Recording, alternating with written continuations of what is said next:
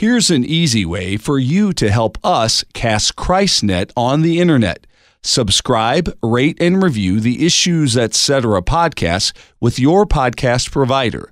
Type Issues Etc. in your podcast provider, hit the subscription button, and leave us a five star review.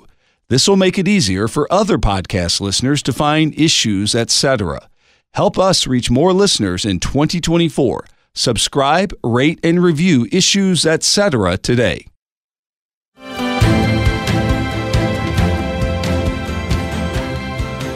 I continue to contend that the biggest problem we face as a movement is not that people have heard our arguments and rejected them, it's that they've never heard a persuasive pro life case or never taken the time to consider one. The catechism that we've been told by the world is Christianity is backward. It's quite the opposite. The push toward LGBTQ rhetoric is a push backwards in time, backwards to a pre Christian morality. The higher critic is dead or dying, and Jesus rose again from the dead. So I'm going to take his view of the Bible rather than your view of the Bible. I think we need to be very open to the reality that if baptism is a new birth and your first birth took place without your knowledge or consent, then your second birth can also take place without your knowledge or consent. It is the gift to you of a new life.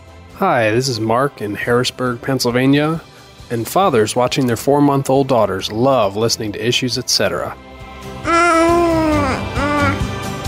Three headlines, just as a sample, from the New York Times Blessing of Same Sex Couples rankles Africa's Catholics. From the Reuters news service, in Nigeria and much of Africa, Catholic same sex couples see no blessing soon. And from Religion News Service, How to Deal with Same Sex Unions. It's a question fracturing major Christian denominations. A lot of coverage. How good is it? And what sparked all of it? Well, it was Pope Francis. Surprise, surprise. Greetings and welcome to Issues Etc. live on this Wednesday afternoon, January the 10th. I'm Todd Wilken. Thanks for tuning us in. We're going to talk about media coverage of the blessing of same sex couples. Terry Mattingly from Get Religion will be our guest. We'll spend some time with Rachel Morrison from the Ethics and Public Policy Center. We'll discuss the Biden administration and its LGBTQ agenda. Then we'll study the Epiphany hymn, The Only Son from Heaven with Dr. Arthur Just of Concordia Theological Seminary, Fort Wayne, Indiana. Terry Mattingly is Senior Fellow at the Overby Center for Southern Journalism and Politics at the University of Mississippi. He is founder and editor of Get Religion and author of the weekly On Religion column for the Universal Syndicate and the book Pop Goes Religion. Terry, welcome back. Glad to be here. So the Methodists are in schism over this issue of LGBTQ issues. The Anglicans appear to be heading that way rather quickly. Now, Rome is openly fighting. Bishops are denouncing some of the things Pope Francis has said. Is there more to these tensions than LGBTQ issues? Well, there are. There really is. And we discussed uh, back at the end of the year, I pointed out when we were discussing the, the top stories of 2023 that we were seeing the LGBTQ plus fight in these various communions. And there's no question about it. The, the sexual revolution is a huge issue, and it's, it's affecting pretty much, well, it's affecting all of the mainline Protestant denominations in one way or the other. And the coverage of the New York Times in particular this is a much stronger story than I expected from them about what's happening in Africa. I think there's things that are missing, but the, the basic idea here is really strong, which is that Africa, demographically and statistically, represents the future of the Roman Catholic Church. But it's a completely different position on the LGBTQ issue, the same sex blessing issue that's made so many headlines. But I also think it's important to realize that when you look at what the Roman Catholic story shares in common with the Anglican Communion story and what it shares in common with the United Methodist story, that this isn't just about homosexuality. There are other cultural differences, there are other demographic differences, there are important things going on here that we can't forget them just because we want to write headlines about same sex blessings. Let me flash back to something that some of our listeners may remember us talking about in the past. It's an anecdote I've used many times, but it couldn't possibly be more accurate to what we're talking about today. It's an anecdote that comes to me from an Anglican bishop named C. FitzSimons Allison, who's now in his 90s and is alive and well. And several decades ago, he was in a meeting as a part of a Lambeth conference, if I remember correctly, in Canterbury. And they had bishops from around the world sitting in a circle, sitting in individual circles, doing what the what Bishop Allison called kumbaya talking, trying to find peace, trying to find something positive to talk about instead of just their ongoing wars about, of course, a lot of issues, but sexuality being one of the big ones. So the people from the North and the West were going on and on about the progress they're making and the progressive things they're doing, and they're looking to the future and trying to get with their culture and make changes, et cetera, et cetera. And this went on and on, he said. And finally, an African bishop raised his hand and stopped the conversation dead in its tracks, raised his hands and looked at one of the bishops from America and said, Where are your children? Where are your converts and where are your clergy? I may have the order of those three questions out of line, but the basic idea where are your clergy, where are your converts, and where are your children? There was just huge silence because everybody knew that the global south, Africa and Asia, parts of Asia in particular, were headed in completely different statistical and demographic directions than North America, than Europe. And so what we see here is not just a battle about same sex blessing.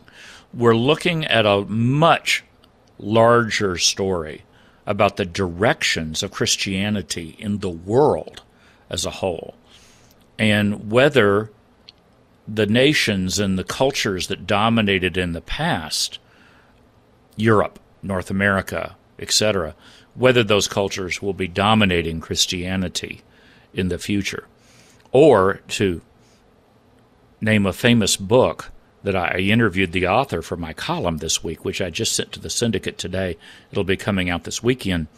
I interviewed a man named Philip Jenkins, who's a historian who has been decades, I repeat, decades ahead on this issue, starting with a cover story that he wrote in the 1990s for The Atlantic. And it was a chapter from a famous book that would come out later called The Next Christendom and in it, he argued that in the trends that matter, the future of Christianity was in the global south, not in the statistically frozen north. So the numbers certainly seem to indicate that when it comes to the Catholic angle on this story, the phrase that stands out to me is you have the money, we have the numbers. Oh yeah, that's from Religion News Services where you uh, you cited that many, many more people will see that story uh, at the Associated Press. It's the same story because RNS and AP share copy from time to time. I think there's some common grant money there for some of this coverage. And that's a quote from the Get Religion associate Ryan Burge, the political scientist who's become so, in my opinion, justifiably famous for his charts about trends in statistics. And just to read that section of the story. For global denominations, notably Catholics, Anglicans, and United Methodists, Burge sees another source of tension. Some of their biggest growth in recent decades has been in socially conservative African American countries where same sex relationships are taboo. And then there's that quote you just read quote, African bishops have this ammunition, Burge said. They say to the West, We're the ones growing. You have the money. We have the numbers.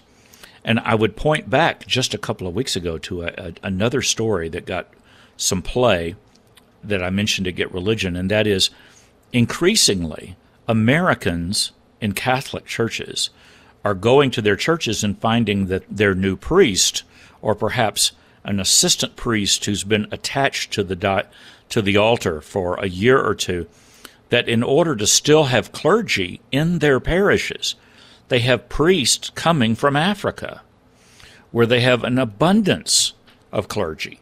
They have many vocations to the ministry in African churches in in a Catholic setting. And the same thing is true among Anglicans and Methodists and other denominations.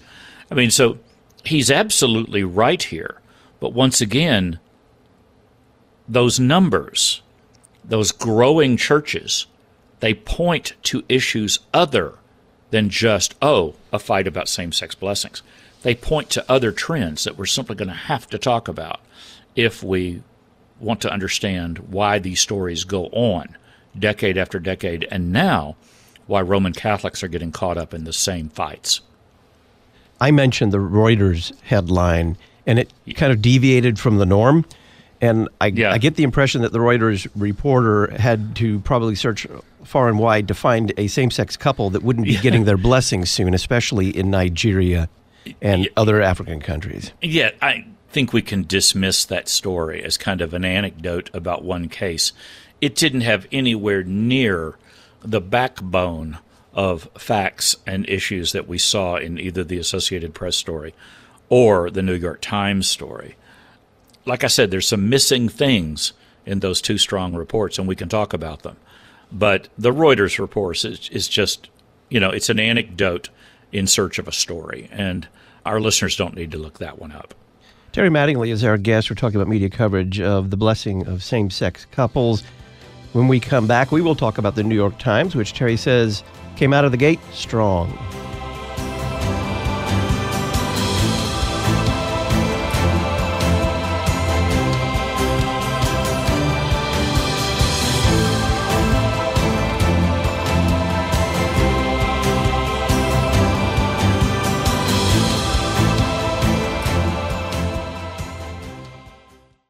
If you appreciate Issues Etc., our 24 7 music and talk stations, and our daily verse by verse Bible study, The Word of the Lord Endures Forever, please include a bequest in your will or trust for these worldwide media resources.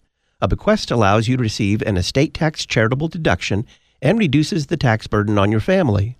Ensure your children, grandchildren, and great grandchildren the opportunity to listen by including a bequest in your will or trust for Issues Etc Lutheran Public Radio, and the Word of the Lord endures forever. You're personally invited to join Lutherans for Life and Y4Life in celebrating under the theme Just As I Am, January 14th through the 20th during Life Week 2024. Each theme day will explore a distinct aspect of life ministry through local activities, online educational events, interviews, and more. For additional information, visit lutheransforlife.org. Lutherans for Life, equipping Lutherans and their neighbors to be gospel motivated voices for life. Lutheransforlife.org. Solid, serious, substantive. You're listening to Issues, etc. This is Pastor Matthew Harrison, President of the Lutheran Church Missouri Synod. The LCMS operates the second largest parochial school system in the United States. What can you expect from a Lutheran Church Missouri Synod school? There's one race, the human race. And Jesus died for the sins of every man, woman, and child from every land and every nation. Life begins at conception. All life is precious from womb to tomb. And every student, parent, and teacher is created in the very image of God. There's right and wrong, and we know which is which from the Ten Commandments. There are only two sexes, male and female, He created them. Marriage is the lifelong union of one man and one woman. There's such a thing as objective, absolute truth, and it's found in the person and work of Jesus Christ and His Word. To find a Lutheran Church Missouri Synod school near you, visit lcms.org/schools.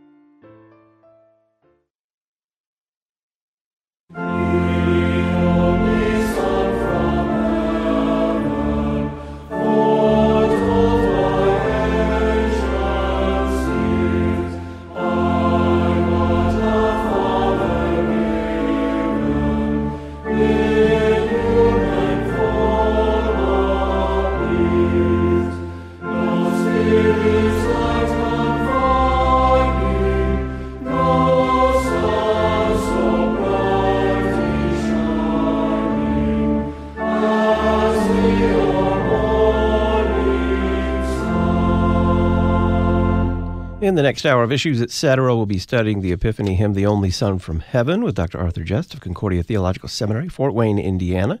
In the meantime, it's media coverage of the blessing of same sex couples. Terry Mattingly is our guest. Terry, let's talk about the New York Times piece that you said really opened strong and covered a lot of the facts. One significant one is missing, but we'll talk about that in a minute. Well, I think one of the things that you hear in the AP story and in the New York Times story is when they talk about the churches are growing. I think Americans immediately think in terms of just church member numbers. And in this case, there are a lot of other issues that are linked to those that need to be discussed openly. It's not just a same sex blessing issue. I, there are radically different beliefs in both the the global south and the north over some really basic issues and they vary from denomination to denomination. In the United Methodist, for example, you wouldn't be battling obviously over the Latin Mass or over traditional forms of worship. But much like in the Anglican communion, they will have moved on to issues about Christology, about the nature of Christ. They would have moved on to battles about salvation. And I think in the Roman Catholic Church, you can begin to look at the polls that show that, for example, in the North American Church, among cultural Catholics, Catholics broadly defined, belief in the real presence in the Eucharist has just plummeted. And you would also look for things like whether or not people in America go to confession to the same degree as they might in other parts of the world. Reporters need to look at the parallel issues affecting doctrine and biblical authority, biblical authority, particularly in a Protestant, uh, Anglican context, Methodist context. But you need to find out what are the other issues that are being discussed here. Another thing I would stress these stories missed the fact that in Africa, many of these cultures, Nigeria would be the best example. I mean, you have a strong, open clash with another growing world religion, and that is Islam. Now, try to imagine if you're the pastor of an Anglican church somewhere in central or northern Nigeria and you're in a predominantly Islamic culture, and the headlines are how Anglicans are now blessing same sex marriages. You know that Islam is going to use that, radicalized forms of Islam in particular. Islam is going to use that against the church. In the Roman Catholic context, those clashes with Islam are growing increasingly painful in some parts of Africa. We talked, I believe, just last week about how the press continues to miss the stories at Christmas every year where you have massacres in Christian churches in Nigeria. So there should have been something in here about the hesitancy of African bishops to go liberal on some of these cultural issues because to say that they live in a rather different culture than in Germany or England or blue zip codes in North America, that would be the understatement. Uh, Islam is a primary reality on the ground for their people. Another thing that I think, I'm not sure how they could have written it into these stories, but I faced it this week in writing my column, and that's a Philip Jenkins helped me understand the degree to which that the global south that he wrote about three decades ago has changed radically. As he told me, there really isn't a global south now, there are multiple global souths. And Francis is a great example of that reality in the sense that if you talk about glo- the global south, it's Africa, it's Latin America, it's Asia, but you have countries now in Latin America where the demographics of the church are just as bad as they are in parts of Europe. He said Uruguay is one of the oldest countries now in the world, and Argentina is one of the most European styled cultures in Latin America. And Pope Francis, of course, is from Argentina.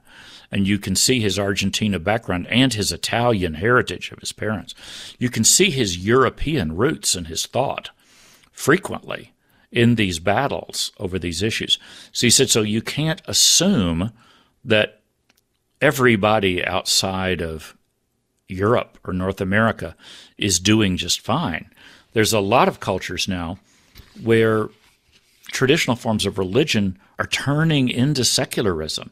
He mentioned in particular that we may look back on this decade or so in the future and realize that what's happening in Iran with the growth of people who have no religious faith at all, he called them the Iranian nones, N O N E S.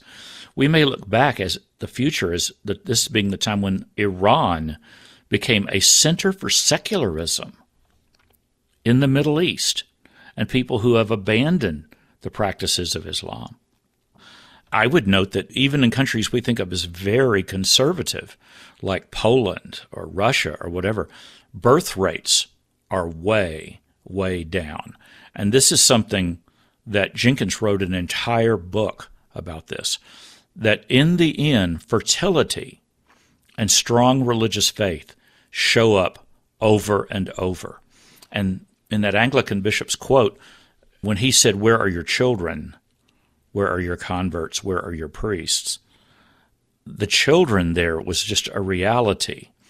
If you don't have many children being born in your church, you're not going to have a potential to have lots of priests. If you don't have children being born at above replacement rate, you're probably not going to have a vital church. It's going to be doing a lot of outreach and evangelism into its community. You're going to be an older church and a church that's more concerned about just kind of taking care of the people that are already in the pews. So, this issue of fertility and birth rates is something that is obviously linked to battles over the sexual revolution and I guess indirectly LGBTQ issues. But in many ways, it's the big story here in terms of the Methodists and the Anglicans and now the Roman Catholics, where the church is shrinking. It's often shrinking for reasons of evangelism, but it's also shrinking simply because of birth rates. There's a strong paragraph in the New York Times story that gets half the equation.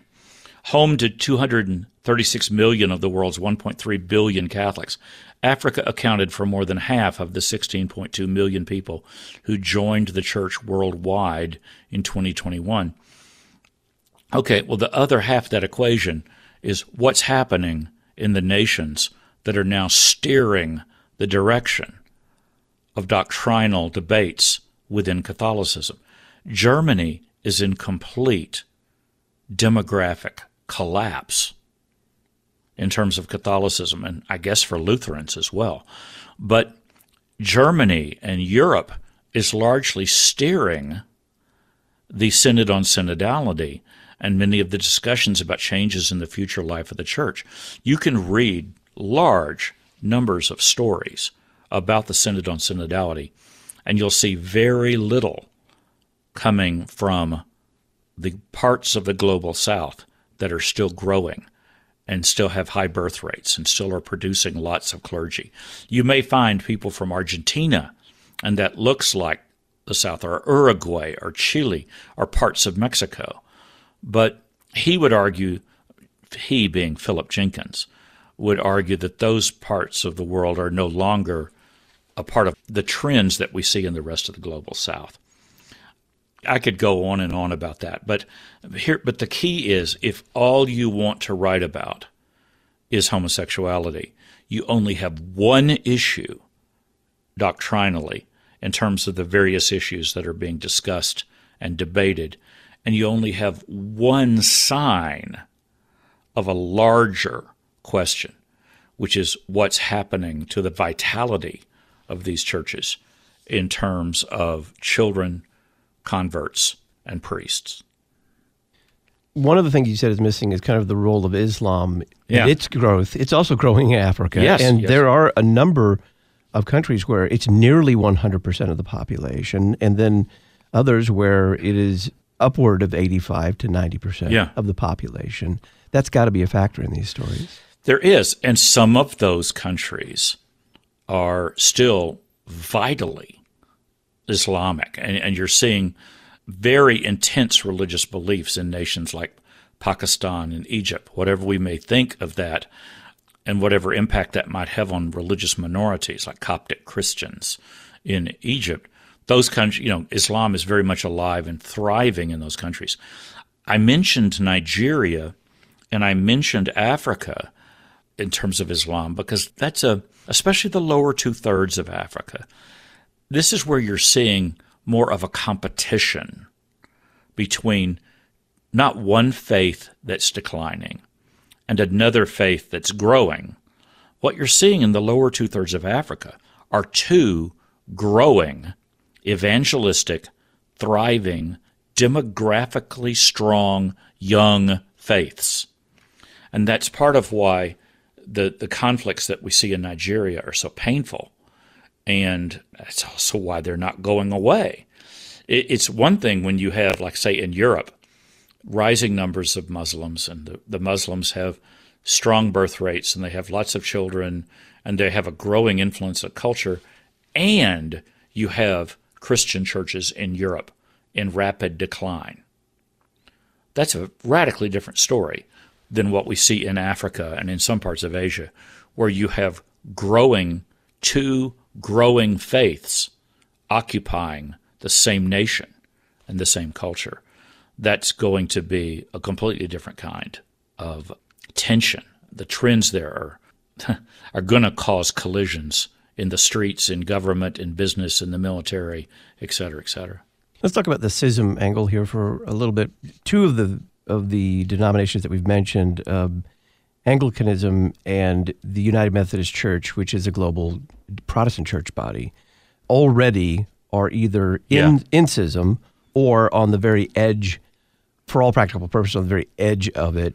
But I just don't think that that's going to be a threat in Roman Catholicism. They just don't split up. I would simply say that I don't know.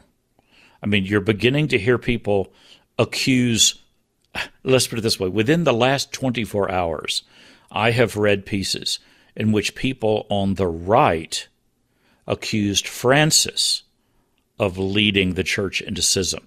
And the word heresy is beginning to be openly used. I have a quote in my column this week from an African bishop who's rejecting any use of this new document from the Vatican on same sex blessings. And he just says this looks like a heresy, it reads like a heresy, and it affects heresy. We cannot allow such an offensive and apparently blasphemous declaration to be implemented in our diocese. Now, from the viewpoint of the left, that man is trying to cause a schism. From the viewpoint of the traditional Catholics of Africa, Pope Francis may be trying to create a schism. And then when you look at who's in power in the synod and who isn't, you could say that at the end of, say, 12 months from now, after the second meeting of the Synod on Synodality, we may know more about the degree to which this process, which is openly led by Europe and the global north, and the sections of the global south that align more easily with Pope Francis, like Argentina, Uruguay, etc., you may need to reconsider your words in 12 months. The Catholic side, though, will also say there have been popes that have taken the church one direction or the other in the past. But what happens when you begin to string one pope after another steering a different direction? Could the Roman Catholic Church split? I don't think anybody can say right now, but you would have to say that on both the left and the right, activists are starting to accuse the other side of flirting with schism. And let me give you another quote. This is from the person that was the former head of the Vatican's Congregation for Divine Worship and the Discipline of the Sacraments. And this is the Guinean Cardinal Robert Sarah, a very powerful cardinal from the era of Pope Benedict. And he noted that Africa has the task of announcing the Word of God in front of Western Christians who, because they are rich, equipped with multiple skills in philosophy, theology, biblical and canonical sciences, believe they are evolved, modern, and wise in the wisdom of the church. He urged bishops' conferences around the world to reject the document.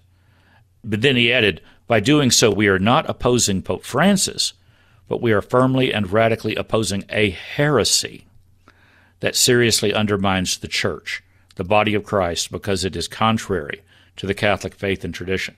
He backs off for a second and says, No, I'm not attacking Pope Francis directly. But then he turns right around and uses the word heresy. From the viewpoint of the left, that sounds like Protestantism. Like I get to say what the Catholic faith is not the Pope. But then from the conservatives, they're saying, but the Pope is now conflicting with centuries of Catholic doctrine, and the catechism that was created or renewed or updated just a decade or so ago. So you have both sides now beginning to aim this sorts of language at each other.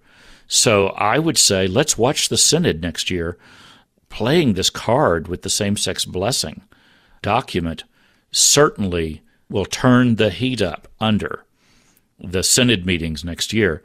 And we should also begin to say, with people talking about the Pope's health and everything, when you see people talk about the potential future popes, are they all from Europe?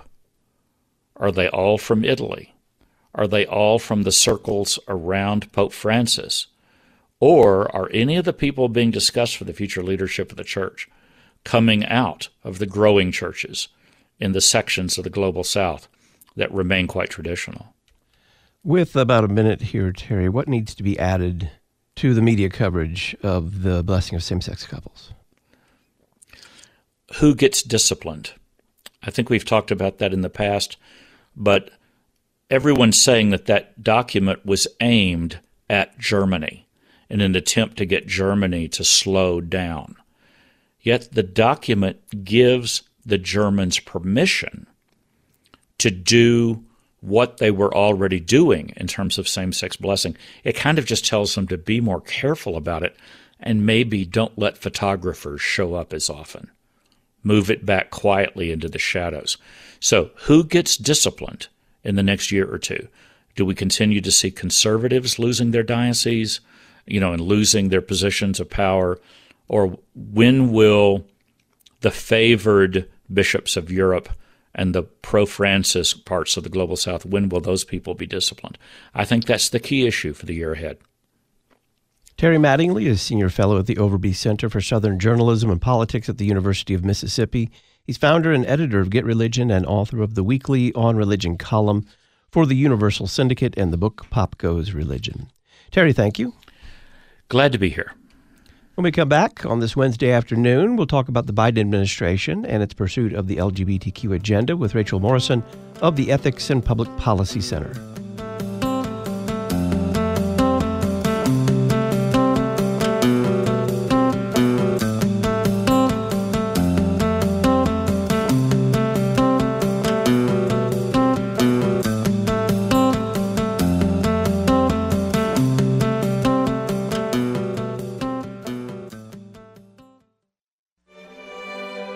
Know that you want to build your family on the right foundation from the very start the foundation of Jesus Christ. Concordia Publishing House offers more than 8,000 products for churches, schools, and homes, dedicated customer service, and an experienced staff to help you focus on what matters most. Click to connect at cph.org. Concordia Publishing House, listening, responding, providing for God's people. Concordia Publishing House, cph.org.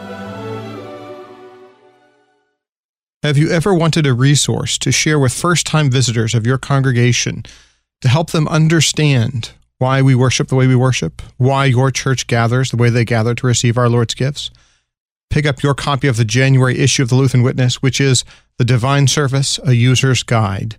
To order a copy, visit cph.org slash witness or visit our website to learn more, witness.lcms.org. The Lutheran Witness, helping you interpret the world from a Lutheran perspective. Listen to what you want, when you want. You're listening to Issues, etc. Do you dream about having stained glass windows at your church, but know they are too expensive to ever get them? Ad Crucem has the solution. Our window clings are an excellent way to enhance the beauty of your church without breaking that glass ceiling. Visit adcrucem.com and reach out to us to work with you on this project. Ad Crucem, established in 2014 and still going strong. That's A D C R U C E M dot com. Memoria Press is a worldwide leader in the publishing of classical Christian education. We have everything you need for students in kindergarten through 12th grade, and our materials can be used in any classroom setting to suit your needs. If you're interested in learning more, visit them at memoriapress.com and use the coupon code LPR24 to save $5 at checkout. Memoria Press, saving Western civilization one student at a time.